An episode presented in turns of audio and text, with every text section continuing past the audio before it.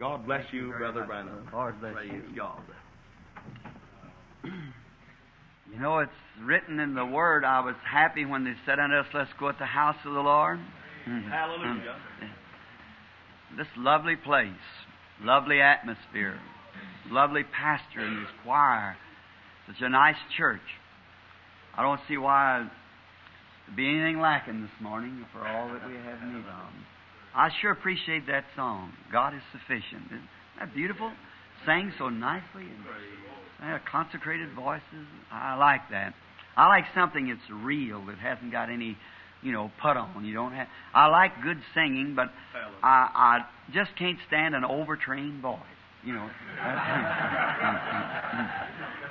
you know, I hold it till it gets blue in the face, and you know, and some kind of a gargle or warble or something, and, and that's not singing. I, I like singing like that, just real, right in the heart, good old-fashioned Pentecostal singing. Brother Fred Sothmann, you here? Somewhere, uh, one of my trustees. Look around this place. This is where I'd like for our church to be built at home, with all these Sunday school rooms and things back here like that. I like that. At uh, coming up a while ago, I noticed that we're in process of building a new church, and I I like this. I like those pews, the rugs, the way they're fixed. It's nice. And uh, I'm not saying that complimentary uh, so much as I am. I'm just telling the truth. I, like that. I just I like that. I think this is where I'm supposed to be first. I'm just about ten days late. That's me, usually late. And but uh, two things I've learned this morning. At this being the uh, one of the churches of God from uh, Cleveland, Tennessee. Those people has been a blessing to me around the world. I remember one run-in we had with uh, when we first got acquainted here some years ago. Brother Gordon Lindsay, which is associated with the Assemblies of God, he sent me up to um, Chattanooga, and uh, he said there was uh, going to have a meeting there, and they had a great auditorium. So I sent uh, Brother Baxter, which was speaking for me at that time, on uh, to Chattanooga, and he called me back. He said, Brother Branham, we got an auditorium here seat 6,500 people. We got one church on a sponsorship, and it's a little church in a basement. In a basement, just a, um, probably about 35 in membership. Said that's nice, but said that's all's on a sponsorship. And I said, well, I'll be up tomorrow, and I flew in, and the next morning I had the privilege of speaking at the Lee College. That's one of the big colleges. Oh, what a fine student body that was. And the next night, when they come, in, they was backed out on the street. They just couldn't even get room to sit down anywhere. They really come to my rescue then. All that auditorium was one little bitty church on sponsorship. And they all come together, and we really had a glorious time. And that was my first contact right straight with the headquarters of the Church of God. I like that name, the Church of God. I, I like that for a name. And I appreciate them very much. You know, I guess Brother David Littlefield, and he's such a bosom friend of mine. He comes to my house all the time. We have fellowship one with another uh, up there. And uh, he just built a new church, and I had the privilege of dedicating it to the Lord recently. And so we are happy to be here today and this fine atmosphere of worship and appreciate so much the, the attendance of these churches since we've been in the city and throughout the Maricopa Valley, such a wonderful fellowship. I said the other day that I think the word phoenix means uh, uh, something that's come up out of nothing. Uh, that might be the wrong expression, but I think that's something on that order. That this city was built out of a, a desert here, just right in the middle of a desert, so it rose up out of chaos. And um, a few years ago, I come into the city, some 10 or 15 years ago, and the churches was kind of battling with each other. You could hardly get, they said, but this group's going to do the cooperation. We're out, see? And so, but now I find out that there's another phoenix has rose up. Such a brotherhood, a fellowship among the brethren. All the churches together. I noticed night after night in places how the now it falls kind of hard on our precious brother here because this is on Sunday morning to be here and and uh, I, we've always said every person should be at their post of duty on Sunday morning. I think anytime you got service, your own church should be your that's your that's your lookout. That's your place where you should stay. And I've always thought that in my campaigns, I usually close them on Sunday afternoon, so that on Sundays the afternoon service, so that it wouldn't bother the Sunday churches, and then send all the delegates from all over the country into the different churches to cooperate. That's fellowship together. I love that. And now, today, to be here and enjoy this time of fellowship just before going for the final closing of my part, as far as I know, at the Full Gospel Businessman's uh, service. And we're hoping, believing that God will meet with us this afternoon over there and help us to bring something that will be beneficiary because sitting among those people are Episcopalians, Catholics, Lutheran, what more. And we are trusting that maybe God will just move down in a, some way that'll, that'll bring many in. I'd like to say this right now. I never felt any more at home in my life, so standing here. So, um, have you noticed in the fellowship of the full gospel businessmen brethren that um, they are they are bringing in seemingly like uh, the ecumenical world, the Episcopalian, Presbyterian. Do you see the the hunger and the Church of Christ? Hundreds of them met last night in Dallas to seek for the baptism of the Holy Ghost. The ones who fought me all across the country on divine and you. Well, and now you see, I believe, oh, since they have begun to see our fellowship, our union, and God with us, there's nothing they say against it because it's just happening, that's all. And I think that's wonderful.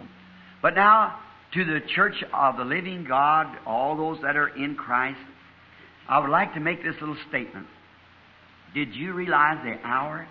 There's so many people when you get amongst just man like that and people that from the different churches, they're not spiritual enough to catch the discernment of it, see. They don't get it.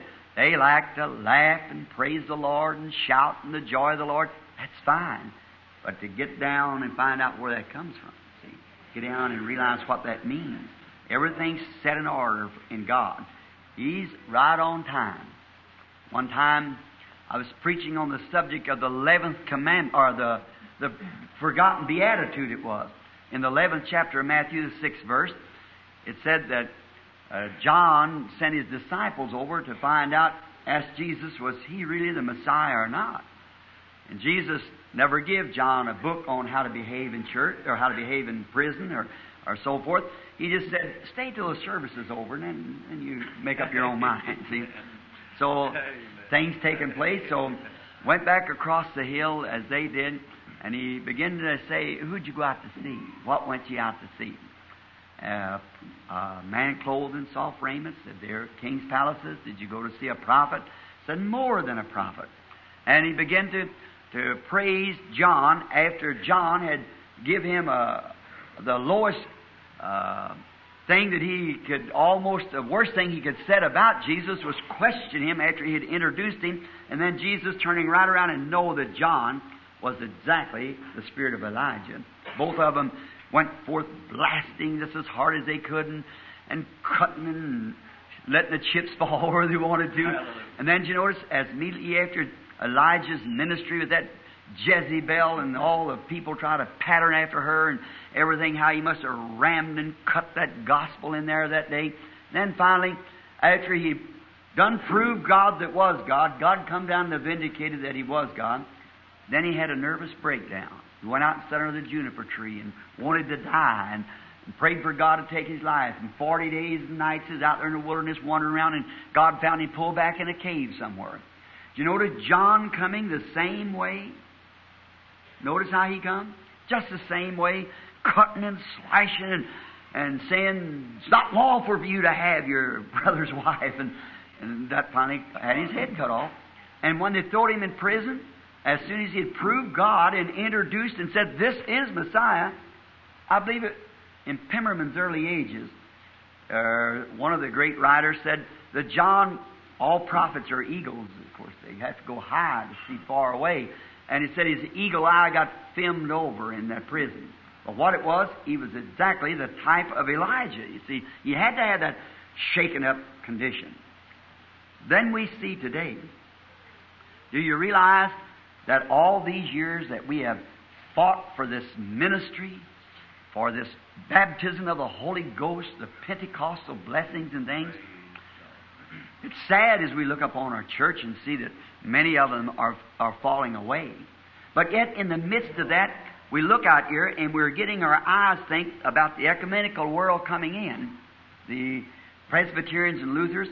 But turn that around now. If you got spiritual discernment and look at the hour, it shows we're here. The very hour that when the sleeping virgin come to get the oil and went out to buy it, that's when the bridegroom comes. Right, amen. Amen. See, when you see the Methodists and Baptists and Presbyterians and so forth seeking after the Holy Ghost, be careful. That's the hour when the sleeping virgin began to come and they said, Give us your oil. I said, Now you go get it the same way where we got it. And when they went after it, is that very hour that the bridegroom came and the bride was taken in and they were left out. Where there's weeping, wailing, and gnashing of teeth. I wonder if my Pentecostal people have their eyes open to such as that to realize we're right on the the verge of His appearing, just at any time. Nothing else left. Yes, amen. We've just been through the seven church ages at home, and all those things, and under the inspiration of the Holy Spirit, seeing each age and how it divided itself, and down into this Laodicea church age, and see Christ been put out of His own church and standing at the door knocking, trying to get back in His own church, and seeing exactly the message and what would go forth in that day, how that the sleeping virgin would act, and all these things and that, and see it everything right ready right now. Just that the rapture could come at any time. Amen. Right. Amen. I'm so glad. All they that love His appearing. Someone said the other day, said, Brother Branham, you scare people. I said, What do you mean? He said, Well, saying that Jesus might come any time. I said, Are you a Christian? Yes, but my, there's a lot of work to be done. I said, Just a minute. I said, The greatest event that could ever take place, it thrills my heart more than anything else to know the appearing of Jesus Christ. That's right. Why, this mortal will take on immortality. Uh, old age will drop away from it.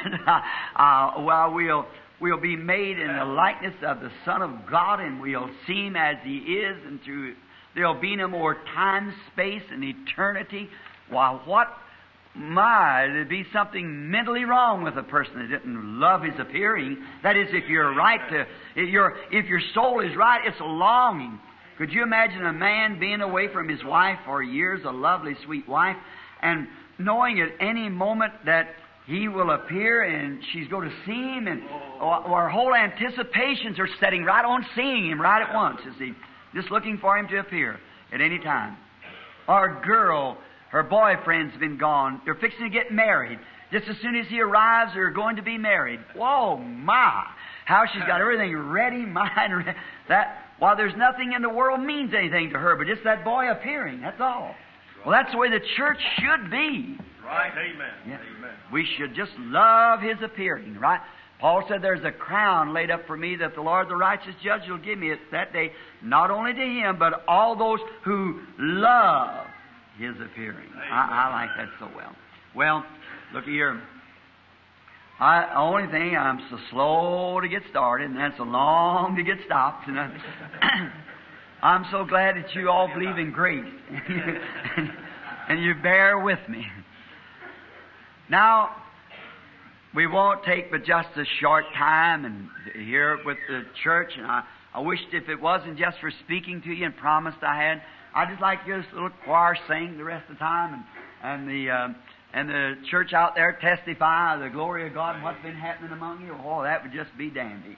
I just I just settle it right there for that to see that happen. You know, we ministers many times, or especially evangelists, we're always going to church and have to just keep preaching, preaching, preaching. We never get to sit down and warm ourselves by the fire at church, you know, just um, build a, you know, and like uh, they claim that Pentecost now is something many of the people say it was something that was. And uh, way years ago, 2,000 years ago, they had a Pentecost. And the Holy Spirit fell upon the people, and, and they did great things. Well, now, you can't uh, get warm by a painted fire. right. no, you'll freeze to death. Amen. See, that's just something that's painted as something it was. And um, if the God that was with them then isn't the same one today, then it's just like feeding your canary bird uh, vitamins to give him good strong wings and good bones and a lot of feathers and keep him in a cage. it doesn't do very much good to give him good wing feathers if you're not going to let him fly a little. So I think that's the way we should just uh, come to a place where we let the Holy Spirit come in and work among us and Amen. do something for us.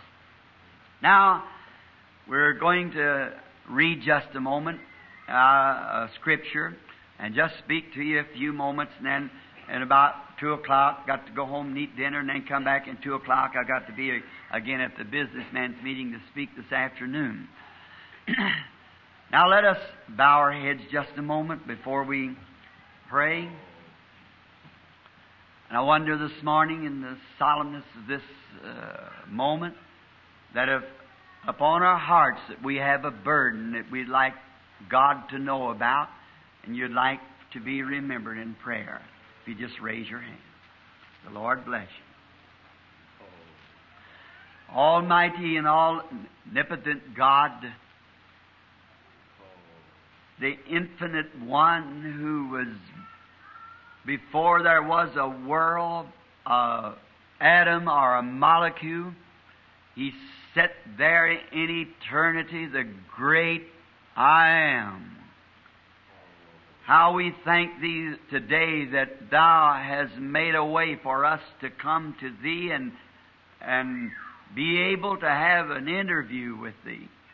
For it was said by your, your beloved Son, the Lord Jesus, our Savior, if you ask the Father anything in my name, I'll do it.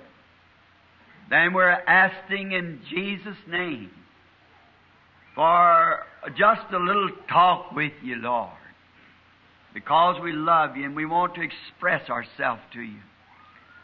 We love thee because thou did love us, and we would not have been here if it had not been for thee. Then when we came in the way that we got here, then Jesus came to redeem us back to this loving Father.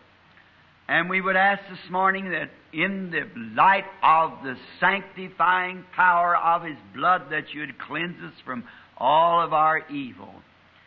Anything that we have done, thought, or said that was contrary to Thee. And Father God, we know that that would be many things. For a great, holy God, that even angels look dirty to Him. Where would we stand? But today we have the privilege of coming beyond the angels because Jesus never died for angels and angels are servants, and by the blood of Jesus we are sons and daughters.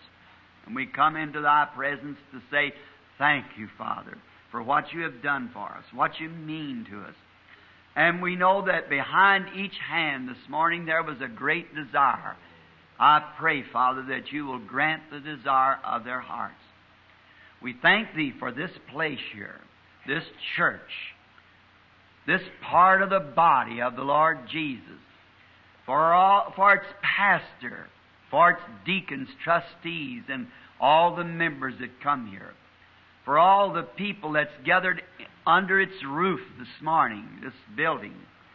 I pray that you will bless them exceedingly abundantly. May it be the house of prayer. As Jesus said, it's written, My Father's house shall be called the house of prayer.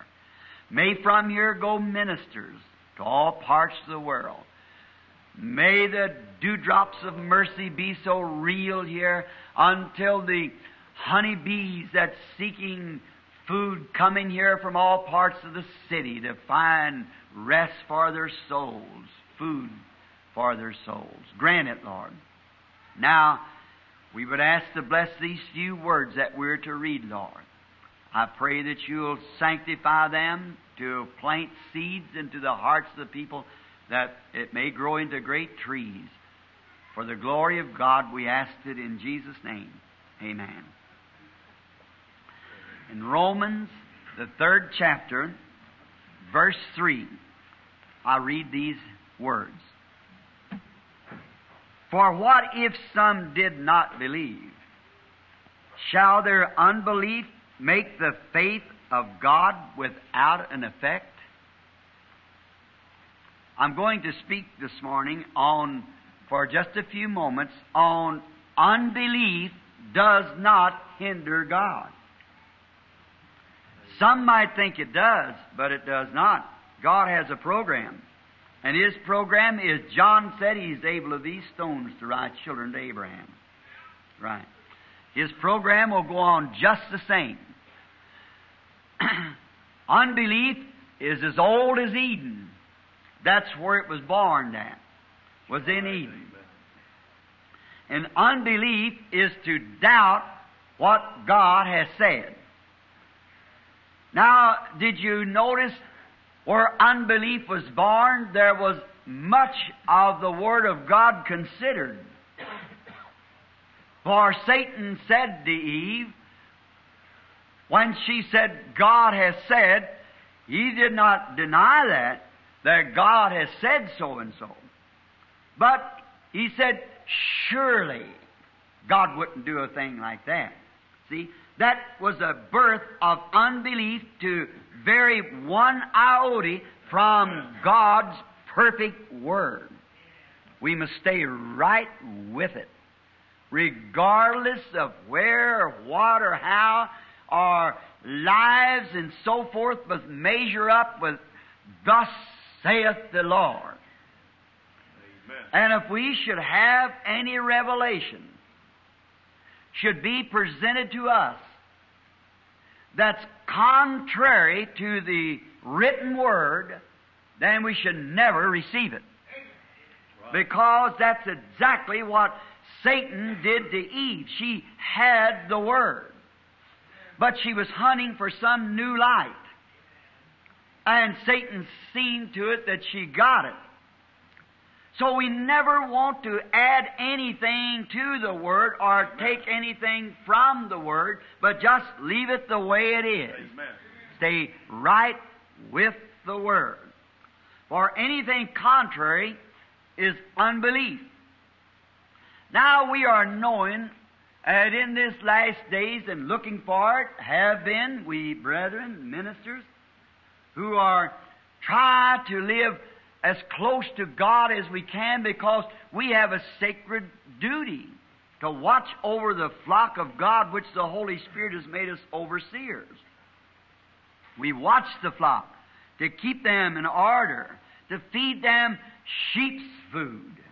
And sheep eats from the Bible the lambs of God. Amen. Jesus Amen. said, Man shall not live by bread alone, but by every word that proceedeth out of the mouth of God. Right on the word. And Paul said in Galatians 1 8, if an angel would bring any other gospel to you than that which is already been given, then let him be accursed. Amen. See? How firm that commandment is. That we must stay right with the Word. Don't move from it. See? And Eve just shadowly moved. Perhaps, maybe, God would just uh, overlook that. We hear so much today about God being a good God, and that's true. He is a good God. We believe that, but He's also a God of judgment. Yes. Amen. In order to be good, He has to bring judgment. To keep His law, there must be there must be penalty to law, or law is not affected. If there's a, a law that says to run a, a stoplight is against the law, then if there's no uh, penalty to that law to be executed, then the law is no good at all. You just might as well run it or anything you want to, because there's no law. But when you trespass across that Word of God to some creed or tradition, you have passed over that line between mercy and judgment. Amen. Right. You must stay right in the Word. I like that. Right Hallelujah. with the Amen. Word. Not one jot shall or tittle shall no wise pass away. Heavens and earth will pass away, but my word shall not fail. It's got to be. How we could take hours here to go back and base how that, if we had time, of how that uh, science, years past by, has tried to ridicule the very thoughts of God making themselves some great name, some achievement that they could uh, do themselves. But right while they are digging and trying to disprove the Word, God turns right around and let them dig up something to prove it. Hallelujah. So a few years ago, when the Pentecostal church was born, they, they said it's a, a bunch of fanaticism. It, it'll never stand. Not knowing that it was God's move. God had to do that. That's the time for it. It's the age for it. As I said somewhere not long ago, one of the meetings, maybe here, that John was so sure that was Jesus, even before he saw the sign of the Messiah, that dove, God descending from heaven in the form of a dove, the Holy Spirit, coming out of heaven, voice saying, This is my beloved Son, that was what he was supposed to see. The Father told him that in the wilderness, upon whom thou shalt see the Spirit. But John was so sure. They asked him, said, Aren't you that Messiah? Aren't, you the that prophet was to come? Aren't you uh, uh, this and that? He said, I'm not. But said, There's one standing among you now. See, he knew the time was so close until there, that one was already in the midst of the people. Yes. Because he was to introduce him. And he knew that he was there. And I believe that that's what the great church of the living God has done in this last days. It's to bring to the people the recognition of the living God among the church. Amen. See, that's what it's raised up for. And that church is to come back not to a creed like the Roman dogma or something. It's to come back to the Bible. Amen. Amen. Get back to the Word. No matter what it says, just, just cope with the Word. Not to use our own thinking, stay with the Word. Amen. Because it's the promise of God. Now, unbelief is an old thing. Way back in Eden, and it first come in so cunning, almost truth. Now, if uh, someone said, uh, uh, Brother Branham went up to the Church of God this morning, correctly. He met the pastor. Yes, had on a dark suit and tie. Yes, that's true. Uh, he sat down on the right side of the pastor correctly. Got up and spoke. Yes. And uh, maybe um, all of that's true, every bit of it. Then it say just before when he come to the door, when he got to the door there, he uh, took a drink out of a bottle. Now there is the lie. But all the rest of it is so true See, the rest of it's so perfectly true that that one little thing besets the whole thing and makes it a lie. Well, that's the way the devil does.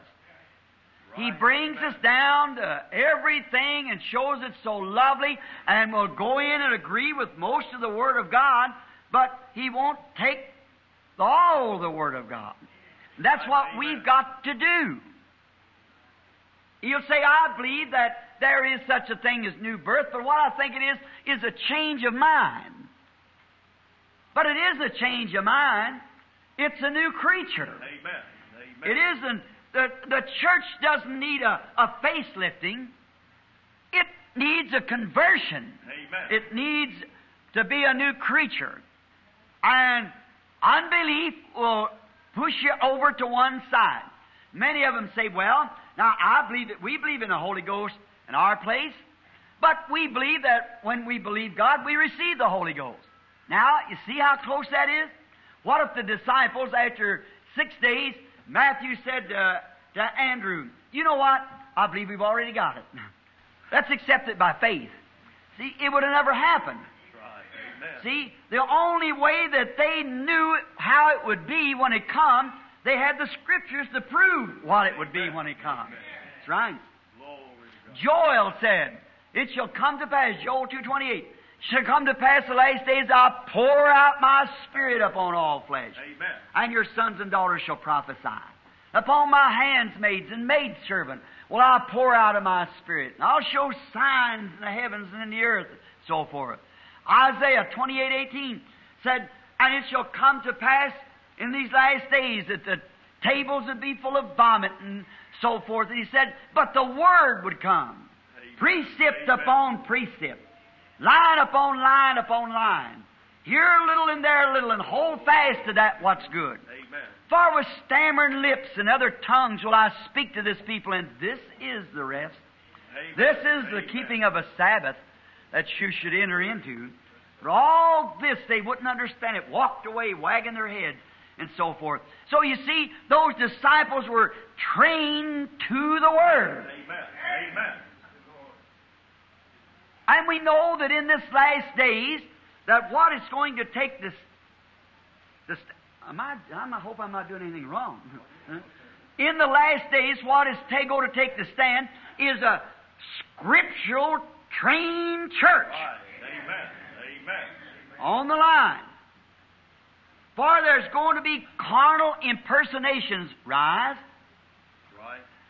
The Bible said, as Jannes and Jambres withstood Moses, so will these men of reprobate mind concerning the truth. Amen. And Jesus was the truth. Thy word is the truth, because in the beginning was the Word, and the Word was with God, and the Word was made flesh and dwelt among us. And the Word of God is more powerful than a two-edged sword, cutting to the sun of the bone, and a discerner of the thoughts of the heart. Amen. We realize that we're in that day to where anything can look so real. But yet, if it's off the Scripture, leave it alone. Right. No matter what kind of a sensation, what results you find out of it, if it isn't Scripture, stay away from it. Amen. Amen. Stay right with the Word.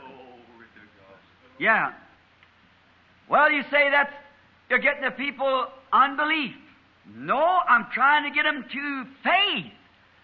Faith cometh by hearing. Hearing the creed. That might be in the almanac, but that's not the Bible. Hmm? Hearing the Word of God. That's what brings faith. You hear the Word of God. That brings faith. Now, with about 12 minutes more left, I, now. I, I'm too slow again. Unbelief doesn't destroy God. It doesn't destroy His plans. It doesn't destroy His works. It only uh, destroys the unbeliever. Right. Amen. Unbelief Amen. only destroys the unbeliever. Right. One said to me not long ago, Pastor, he said, I belong to a certain fine organization, and he said, we offer anybody a thousand dollars cash who can produce, just before my broadcast, can produce one cure by divine healing. And we'll pay it off. And he knew I was coming on behind him at Jonesboro, Arkansas. And I went on my broadcast, and immediately after broadcast, I went and got a physician of the city to a man that had cancer on his neck. And while I was praying for him, it dropped off his neck and rolled down the floor. The newspapers wrote it up. So I asked the doctor, his doctor, which was a friend to him, and I said, Doctor, I talked to him many times. This is another meeting after that had taken place.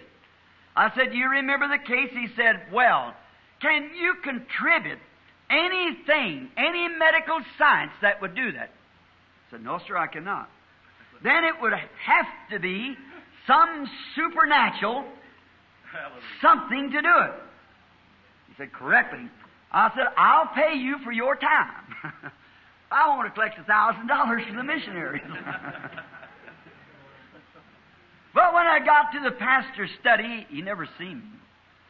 And he said, uh, I said, I heard uh, your broadcast that you would give a thousand dollars to anyone that could produce uh, uh, proof of divine healing. Yes. I said, uh, you might make me the check if you please. I said, here is the man, here is his doctor. Then find out the thousand dollars was over somewhere in Texas and something like that. He said, let me see you. I'll bring a little girl in here and let me cut her hand and let me see you heal it.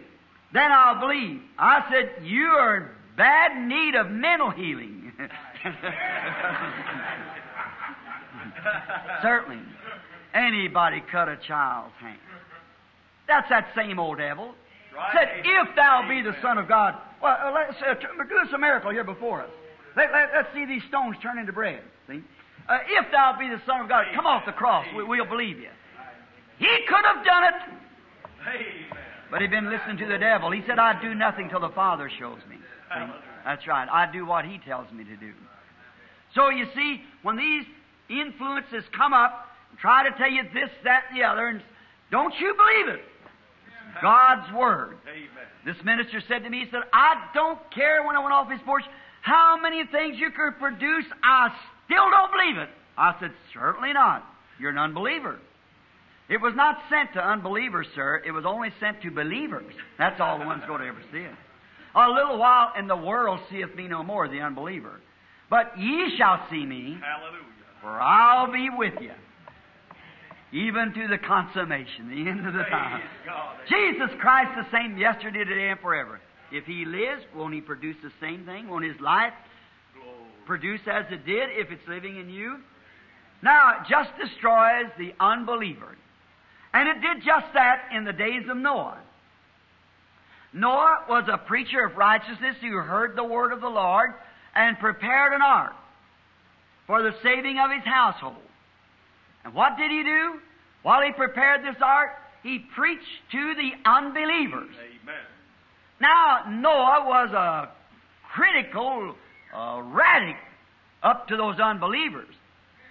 But the only thing their unbelief did was bring judgment on the earth. Amen. Amen. And the very judgment that destroyed the unbeliever was the only means of saving Noah. Amen. The very waters of judgment that destroyed the unbeliever was the thing that floated Noah's ark. Amen. Amen. So it just destroys the unbeliever. It doesn't have nothing to do with God. It don't stop him. He goes on just the same. Yes, sir. Hallelujah. Now, faith, faith is ridiculous to everybody but God and the one that has it. Now, it's not ridiculous to God because He's the author of faith. And it's not ridiculous to the man that has the faith because he's a believer in God. Hallelujah. Hallelujah. So it isn't ridiculous to him. God is the author of it. He created it. And the man who received it from God, of course, it isn't, uh, it isn't ridiculous to God because He created it. He knows what it is. And the believer that receives it, it isn't ridiculous to him because by that is the substance of things hoped for, the evidence of things he can't see, taste, feel, smell, or hear. Amen. But he knows it's there. Amen. It's not ridiculous to him because it's just as good as done. You don't have to worry anything about it. Uh, he knows God told it, and God said it. That's enough for him. All right. So we want to have faith. God wants us to have faith. And unbelief won't destroy his plans. It won't do a thing to him. He'll go right on just the same. Amen. I like to see for somebody to take their unbelief and stop the sun. Hallelujah. Hallelujah. Well, you say you're faith. Oh, yes, it did. Joshua did. Amen. Faith will do it, but your unbelief will get nowhere. No. See a cloud coming up and see if your unbelief that it isn't going to rain, see if it don't rain just the same. Well, you say, would it do it? You go, oh yes, faith will do it. Hallelujah. See, unbelief has no value in it at all. You're, you're controlled by two elements. Either you believe or you do not believe. Now let's take unbelief and see what it does. It creates a weary. It brings uh, oppressions. And it can't help you at all. There's no value in unbelief at all. If uh, you say if you were going to be shot in the morning at sunrise, it wouldn't it wouldn't help you any to worry about it. Not a bit. It only just make it worse on you. So you you can't do that. Not good to do it. What do you say? What does faith do? It, what does the Word of God do? It creates a faith. Yes, amen. Well, what could faith do? Is you go be shot in the morning if you deliver me. Has done it many times. Hallelujah. Sure. See, there's no value in unbelief. All the value there is is in faith, believing God's Word, taking God at His Word. Now, here some time ago, before they condemned the Statue of Liberty, a present from France to the United States, now it's condemned, I understand. You can't go up in it. I had the privilege of going in it one time. And I went up into the arm of the, of the statue. And then out there, we walked out in a little place, the guide and I, and there was a, a window. And I was looking out across and thinking about my cousin when he came home from the army. Out there all beat up and shot. But when the ship was coming in towards the shore, he said, Billy, they, they, they rolled the wheelchairs and the, and the stretcher cases up on top when we could see way in the distance. In the First World War, that's before the big buildings had come into New York so big yet, and they could see that Statue of Liberty rising up out of the water. Hallelujah. He said they begin to play, My country it is of thee, sweet land of liberty. Old veterans cut, bruised, shot, crippled. When they seen that statue rise up in the water like that, they just fell down and started screaming. Why? Right behind that, mother waited, sweetheart waited, Hallelujah. wife waited, babies waited. I thought if it'd make a soldier feel like that, what won't it be when we see the old rugged cross hanging there? A veteran pulling in from the cuts and bruises of the battlefield. Oh, Hallelujah. I want to stand on the deck of the old ship of Zion and raise my hands and say, Amazing grace, how sweet the sound. Praise God. Or, Oh, how I love Jesus. Praise God. I was looking out through that window and thinking of that, and I noticed laying down here along the side was a bunch of little dead sparrows. And they looked like they'd just been killed. And I said to the guide, I said, uh, uh, those sparrows, did you poison them? He said, no. No, we didn't poison them. I said, well, why are they laying dead just around this window here? He said, uh, they beat their brains out on the window. And I said, How did that come? He said, Night before last, there was a storm. And said, When the storm was a blowing, and the winds a twisting, and the trees a shaking, and the lightning a flashing, he said, Those little birds trying to find shelter, said, they got in the light of this beacon. And said, and, and if they were just to use the light, to find safety, they'd have been safe. But what they tried to do was fly up and beat the light out. And it only blinded them. And they beat their little brains out and laying dead. I never said nothing right then. But I thought how true it is. Unbelievers, instead of trying to take the beacon light, God's Word is a light, trying to take that beacon and go to safety with it to Christ. They beat their brains out, die in sin and disgrace, trying to beat the light out when it'd be totally impossible. There can't be enough infidels rise. Enough devils come out of hell to ever beat that light of the world. I am the light of the world. Hallelujah. Never beat it out.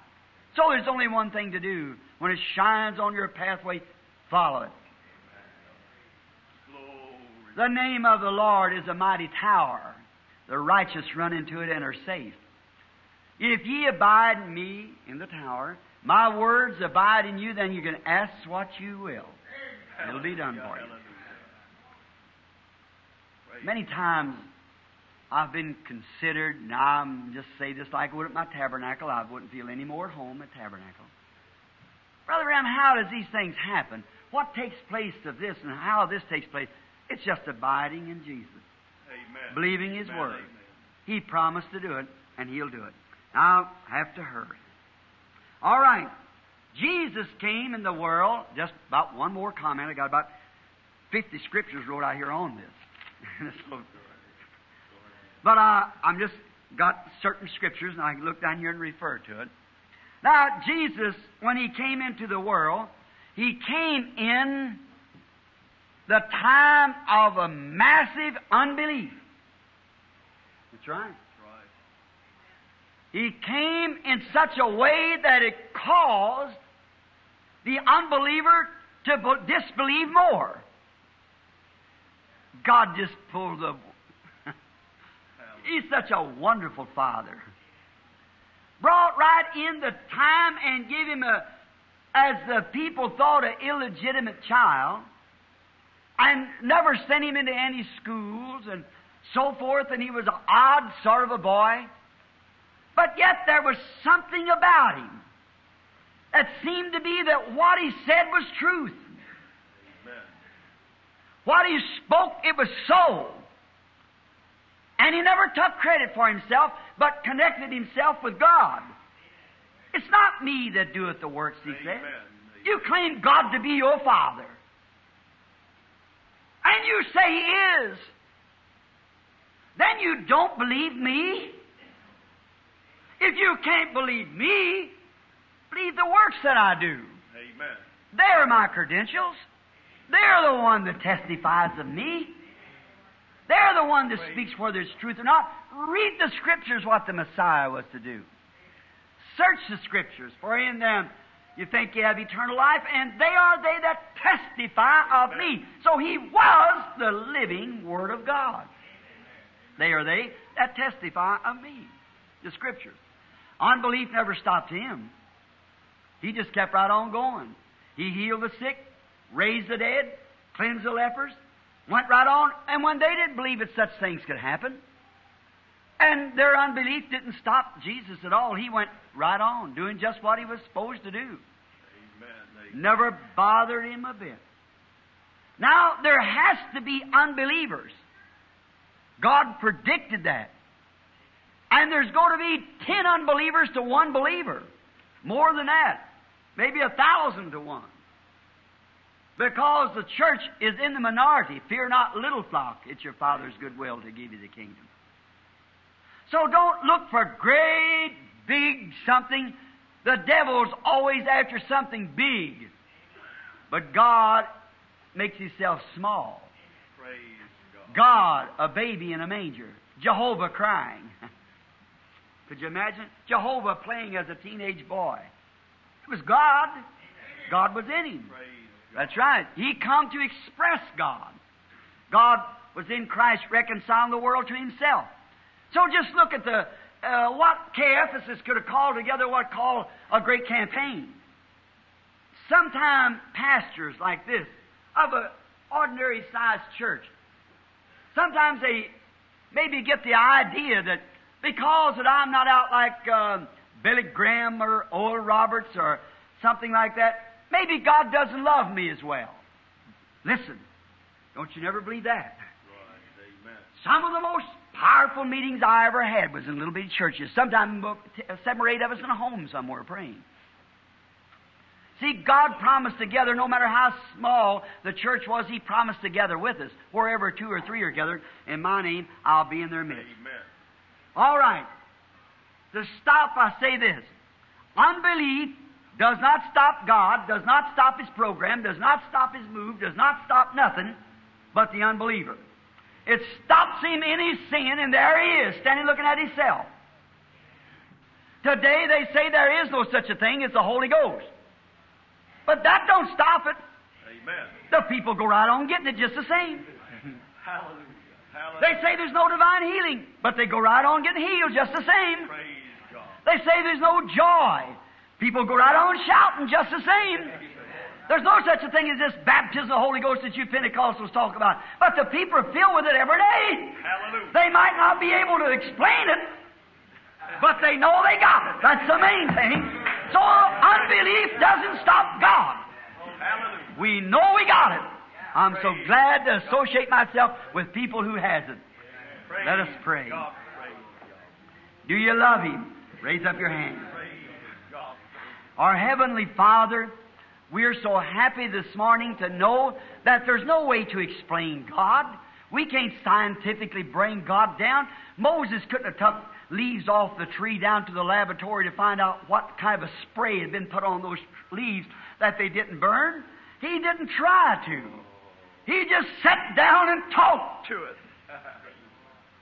Oh, God, grant that these poor, humble souls in Phoenix, straying up and down these streets, or strolling rather up and down these streets, seemingly nowhere to go, nothing to do. May they hear the voice of God from this tabernacle and others in this city and see the fire of God upon the people. See the people how they act after they have received it. Their lives are a burning bush.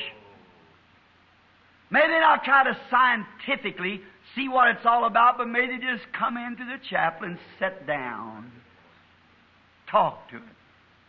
I'm sure they'll find like Moses that he said, I am that I am. I am never began or never ends. He always was and always will be. We believe in you, God. And we pray that you'll increase our faith, that God's great mercy will continue to be with us.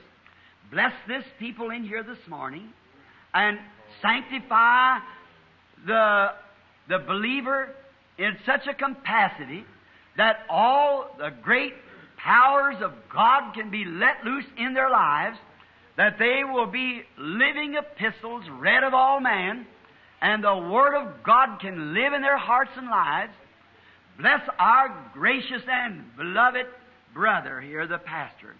I pray, God, that you'll give him the desire of his heart to him and his loved ones and to his church. Grant it, Lord. Forgive us of our shortcomings and condition our souls for the oncoming filling of the Spirit as we believe that will soon come cause the enemies begin to come in like a flood. And they said they would raise up a, the Spirit of God would raise up a standard against it. We're looking in this last days, as we expressed, when the sleeping virgin begins to cry out for oil, then we know the time is at hand. So, Lord, we're taking inventory right now. Are we believers? Do we believe the full word? Fill our lamps so full that we'll give light in darkness. Bless the gathering this afternoon at the businessmen's fellowship meeting. I pray, God, that you'll uh, save many souls this afternoon. And Father God, I pray that you'll come back to this chapel here tonight with the people and with other places throughout the city where the people are meeting. Grant it, Father. And someday we trust that we will, when these words that's been said this morning, and this tape is played yonder somewhere in God's big skies, that we will all be there without a spot or a wrinkle in trusting in the merits of Jesus alone. Grant it in His name we ask it. Amen. God bless you. Do you love Him? I'd like for you to do something to me just before I turn the service to the pastor. I know it's 12 o'clock and it's time for us to be leaving. He, I think he has something else he wanted to do or say. But just before I leave to go to get ready for this other meeting coming up, uh, I'd like for you to do me a favor. This little choir, I want to comment you, sir, on a nice looking choir. Clean, washed up. May think I'm crazy, but if I am, I'm still writing the words. uh-huh. Let's sing with all of our hearts. I love him. The pianist sister, would you get there? I love him. I love him because he first loved me. I just love that, don't you? Oh, I'm a Kentuckian. Is there any Kentuckians in here? Well, bless your heart. No wonder Arizona's getting along so well. oh, wonderful. Brother Ed Hooper, I thought I seen you. Oh, you're just a little bit farther up from Kentucky. Uh, I was thinking of him being a Kentuckian too, but I believe you're from up around um, Carolina somewhere up there, best I remember. All right, everyone from the depths of your heart now, all together now, way we sing it down on the branch at the forks of the creek. Now, everybody, everybody now. Just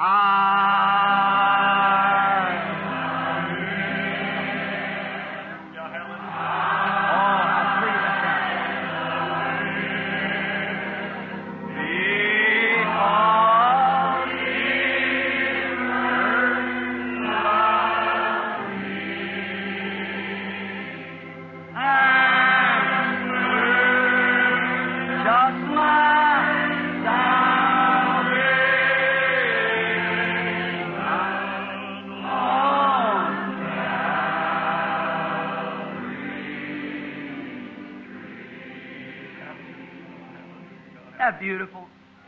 You know, I used to have an old preacher that come to see me. I, he'd preach a little bit and then run back and shake my hand, say glory to God, and then run out and preach a little more. Old brother Ryan, and I used to think one day I said, uh, brother Ryan, I, want to ask you something. Why you run back and shake my hands all the time? I said, uh, my my battery gets low. I need a little charging. He said.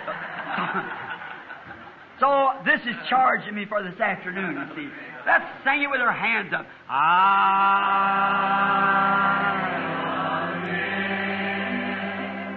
Just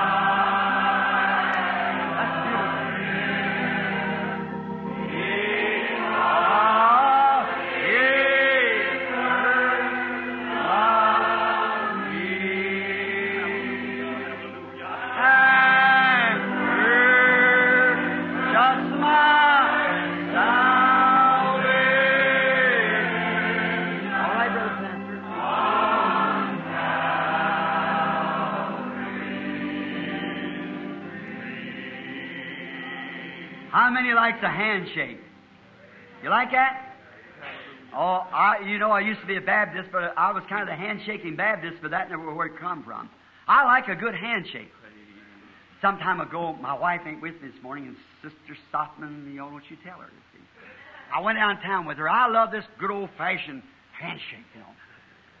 I, I went downtown, and, and a lady said, Hello, Sister Branham. And I didn't hear her say anything. I said, Honey, that, that, that lady spoke to you. She said, I spoke to her. Well, I said, I'm sure she didn't hear it. I didn't. I'm sitting this close to you. She said, Oh, I smiled. I said, Now, a little silly grin. I, I, I like I like a real handshake, don't you? Don't you like that? Some time ago, way down. Uh, this is horrible, Pastor. You forget. way down, I was went down in Florida. Was having a meeting, and we had a big tent out there. About oh, many thousands of people had gathered for healing, and the you know the healing services. You know how they are, pulling and twisting. And there was uh, one of the brothers come to me and said, "The Duchess wants to see you." I said, "The what?" I didn't know what the brother was talking about. Said the Duchess. I said, "What's the Duchess?" I thought it might be a Dutchman, like they call the lost Dutchman or something. Could have been a lost Dutchman too, you know. So I said, uh, "I don't understand." He said, "Well, it's, it's a woman that owns all this property through here." And I said, "Well, uh, look, there's about five thousand sick people out there trying to get in too." Oh, he said, uh, "But this is the Duchess. You must see her." And I, oh, I said, "She's no more than anyone else, is she? See, she's just a human being." And he said, "As you go out through the tent here, she'll be there." And I looked at her. She come up. Now, uh, please don't think this is sacrilegious. I hope it don't sound that way. but she had a pair of glasses on a stick. Now, you know you ain't going to look through no stick out like that. I Had glasses on a stick like this. And she said, Oh, are you Dr. Branham? I said, No, ma'am. No, no, no. I said, I'm Brother Branham. She said, I'm charmed. And she held that hand out there with enough gold on it to send a dozen missionaries around the world. And she held her hand way up like this. Now, that's no way to get a handshake. I reached up and got a hold of that big fat hand and got it. I said, Bring it down here so I'll know you want to see it. I like a good old handshake, don't you? Let's give one another that while we sing I Love Him again. Everybody now. I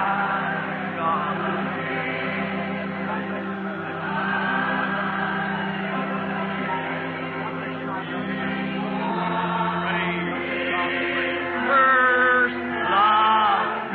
That's right. And